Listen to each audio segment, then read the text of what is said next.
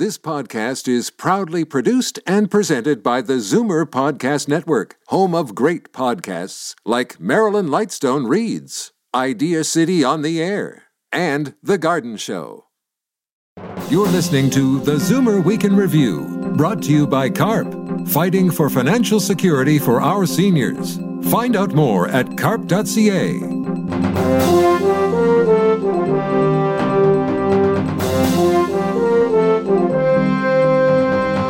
Good afternoon and welcome to the Zoomer Week in Review, all things Zoomer worldwide. I'm Libby Znaimer. New voting rules for a pandemic election and what you need to know about travel insurance if you'll be heading south. But first, here are your Zoomer headlines from around the world. Nearly 95,000 Canadian healthcare workers have been infected with COVID 19 as of June. That's 7% of the total number of cases in the country. A new report from the Canadian Institute for Health Information also finds that 43 of those infected frontline workers died from the virus. The numbers show that personal support workers are three times more likely to be infected when compared with physicians and almost two times more likely to get sick than nurses. Pascal Soriot, the chief executive of COVID 19 vaccine maker AstraZeneca, was Britain's highest paid company boss in 2020, a year when average FTSE 100 leaders saw their pay fall by almost 20%. Soriot, whose handling of the pandemic response has drawn criticism, despite the company producing its vaccine at cost price, took home 15.45 million pounds. That's more than 21 million US, according to a report from the High Pay Center.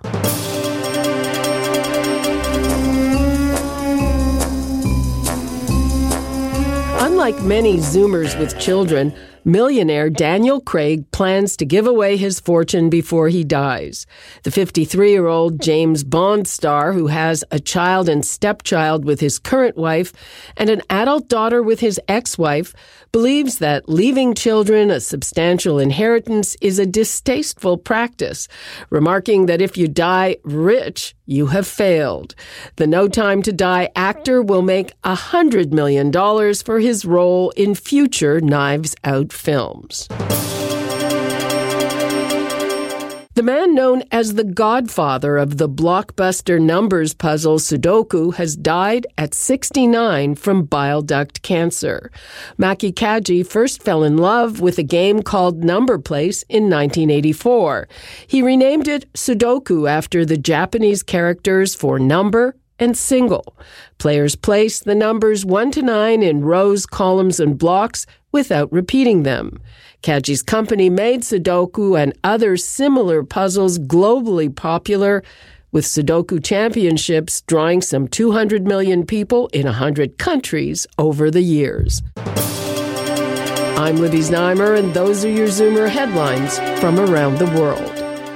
More mail in ballots, delayed results, and different polling places.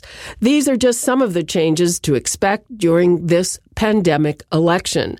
I got the details from Elections Canada's Dugald Maudsley. Let's start with uh, the obvious, and that is mail in ballots. Last election, there were only about 55,000. And how many are you expecting this time around since it will happen?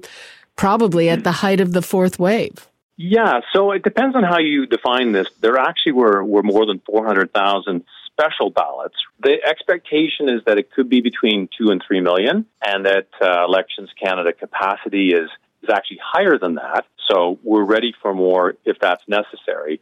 How are you going to process those ballots, those mail in ballots, and how long will it take?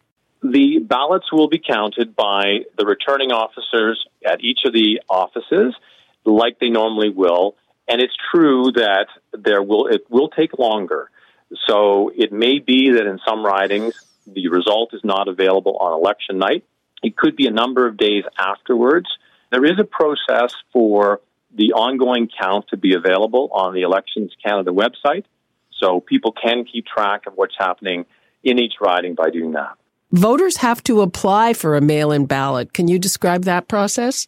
Yeah, sure. So right now you can go on to the Elections Canada website. There's a, a big envelope with an X on it. You can click on that. That will get, begin the um, application process. Basically, you kind of go through a very similar process that you would if you were going into a polling station. You have to upload your proof of identification and your proof of address, just like you would. And you get a tracking number, and that tracking number lets you check the status of your application. It allows you to see whether your application's been okayed when it's mailed to you.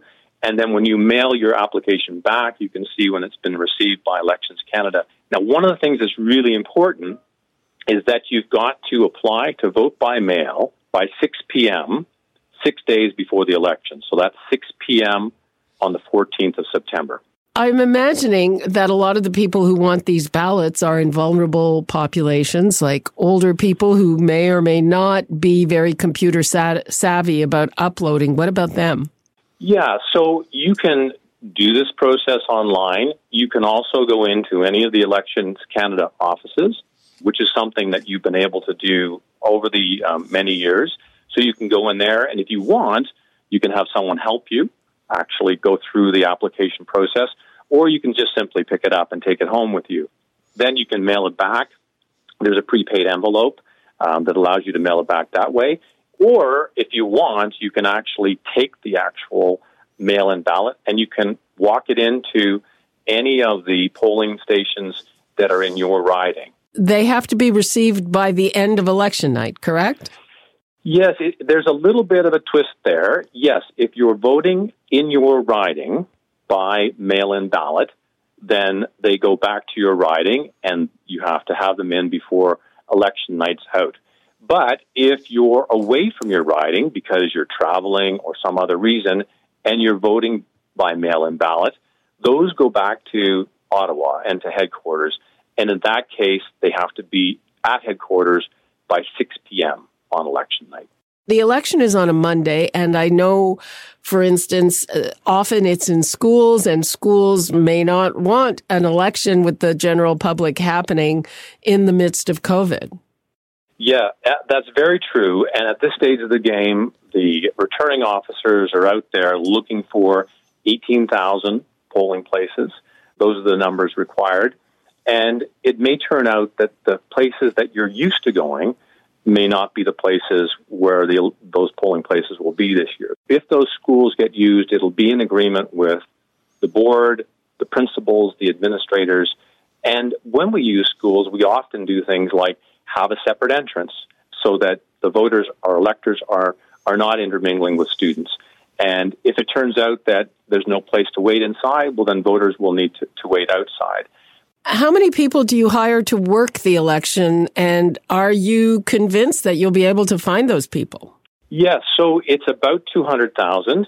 It's true that it could be more of a challenge this time around, obviously, because of the pandemic. And uh, at this stage of the game, you know, recruitment is already underway um, and underway at top speed.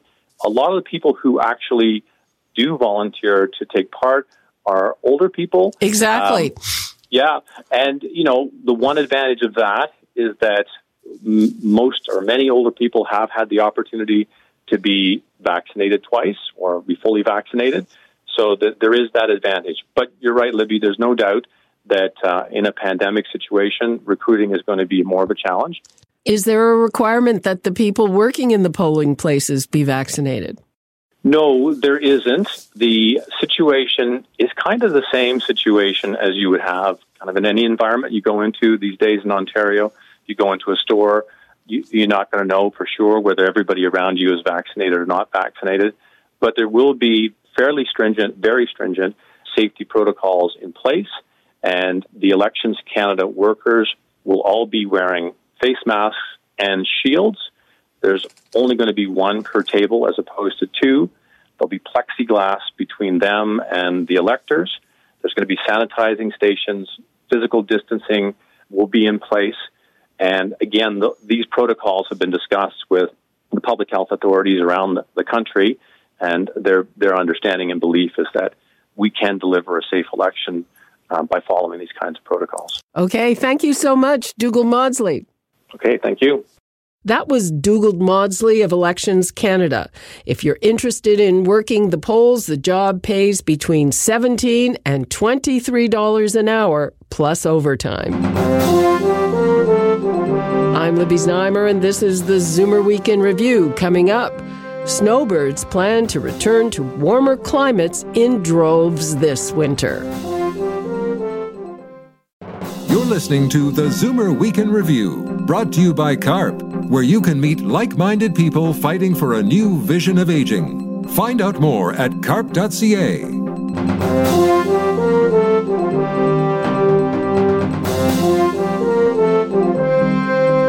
It may be high summer, but this is usually the time when snowbirds start sorting out their insurance for the winter trip. Last year, most of the 1 million Canadians who usually go south stayed home. But surveys show that this year the vast majority intend to spend winter in warmer climates. I talked with travel insurance expert Martin Firestone of Travel Secure about what you need to know. Typically, August is what I would call early bird, uh, snowbird season. So basically, many of the insurers have discounts they give if people book in early August for travel later in the year. So that attracts a certain element that takes advantage of it.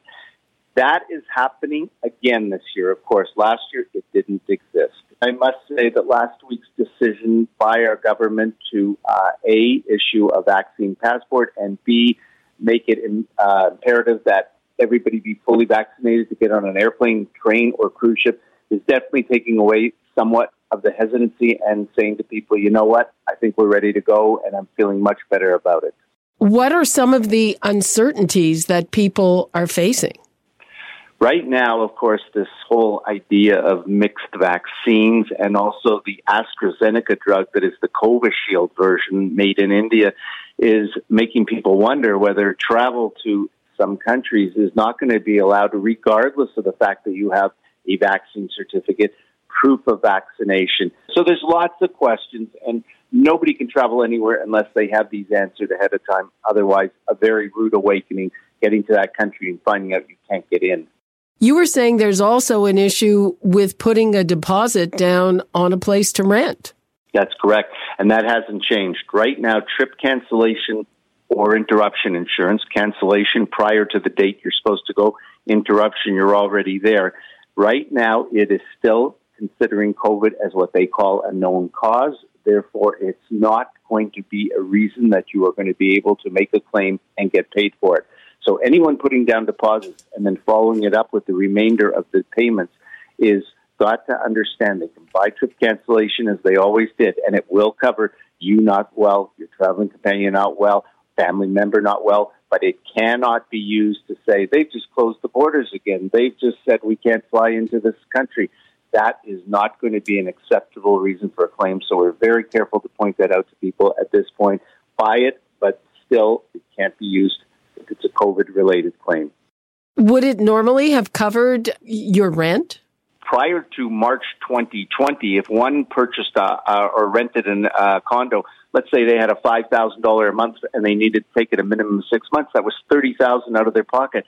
Had they bought trip cancellation insurance at that point, the minute the government did an advisory, that was the triggering clause that allowed them to get their money back because they could not travel. But after that date, now it now is an exclusion, and people who bought that insurance cannot use that as a reason to claim, and that's part of the problem now. People are putting down deposits, and they worry terribly about a fourth, fifth, sixth wave or total shutdown again. Explain to me how this becomes an exclusion. It becomes an exclusion because it is what they call now a known cause, meaning you bought this trip cancellation policy today knowing that there is COVID out there, it is a pandemic, countries can be shut down, and the bottom line is the insurer, from their perspective, is the risk is just too high. So for the moment, they are going to exclude anything COVID related as a reason to cancel. Every other reason is still on the table, both for cancellation or interruption. You're there and you have to come home because the borders may be closing. No longer will that be allowed as a reason for you to get covered at this point until potentially the level three travel advisory gets lifted that's currently in place. Maybe then the insurers will go back to covering trip cancellation and the pandemic or COVID will be okay to be covered. What about coverage for COVID related illness? A lot of people go to Florida. It's, you know, booming there. The good news there is COVID is now a, a covered condition if you got it while you were traveling. This year, the good news is the insurers are saying if you are fully vaccinated, you do not need to buy the rider. You are covered under the base contract for the total amount of what that insurer is covering $1 million, $2 million, $10 million. So that's great news.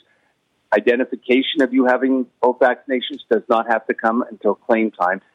In fact, if you have a claim, then you'll say, I was double vaccinated, I still got COVID. You are all covered for those claims. So that, that's relatively good news. Last year, I remember that even though it's your business, you were advising your clients not to travel. What are you telling them this year? I'm singing a new tune. I'm basically suggesting that my fears of last year were that the hospitals would be filled to capacity and they would turn away Canadians for the normal things that go wrong when you buy travel insurance, such as heart attack, stroke, slip and fall, broken hip. Why I feel different this year, and I'm advising that I believe they can travel comfortably, is because the majority of the Canadians, for sure, going will be fully vaccinated. And if we believe everything we hear, which we have to at this point, even if you could contract COVID, it will be a mild flu like case that won't end you up in an ICU room on a ventilator. So I believe that that problem that I had last year is basically not going to be there this year at this point. I mean, we don't know what the future holds, but at this point, there's a comfort level to travel and not be concerned about overcapacity at the hospital. And people aren't hesitating because of the possibility that they could lose their rental money? That's still a problem. Nobody can get around that now. So the people that own vacation homes, condos, or houses, of course, they don't have to worry about trip cancellation because they own the place. Yes, you make a good point. The ones who still have to put down significant amounts of money, not only as a deposit, but the full payment, are very concerned. What if there should be another bout, another round? And they are some of them absolutely saying, I'm not getting into a rental agreement unless the person who's leasing it to them will say that if there is an issue where you can't come down because you can't fly, we will carry this over till the next year or something like that. They can live with that, but they will not live with walking away from $30,000 potential loss here. Okay, Martin Firestone, thank you so much. Thank you for having me. Take care. That was travel insurance expert Martin Firestone. That brings us to the end of this week's edition of the Zoomer Week in Review. I'm Libby Znaimer. Thanks for joining me today. Be sure to come back next week to stay up to date on all things Zoomer worldwide. Zoomer Week in Review is produced by Zeev Huddy, Christine Ross, and Paul Thomas. Technical producer, Justin Eacock. Executive producer, Moses Znaimer. This podcast is proudly produced and presented by the Zoomer Podcast Network, home of great podcasts like Marilyn Lightstone Reads, Idea City on the Air, and The Garden Show.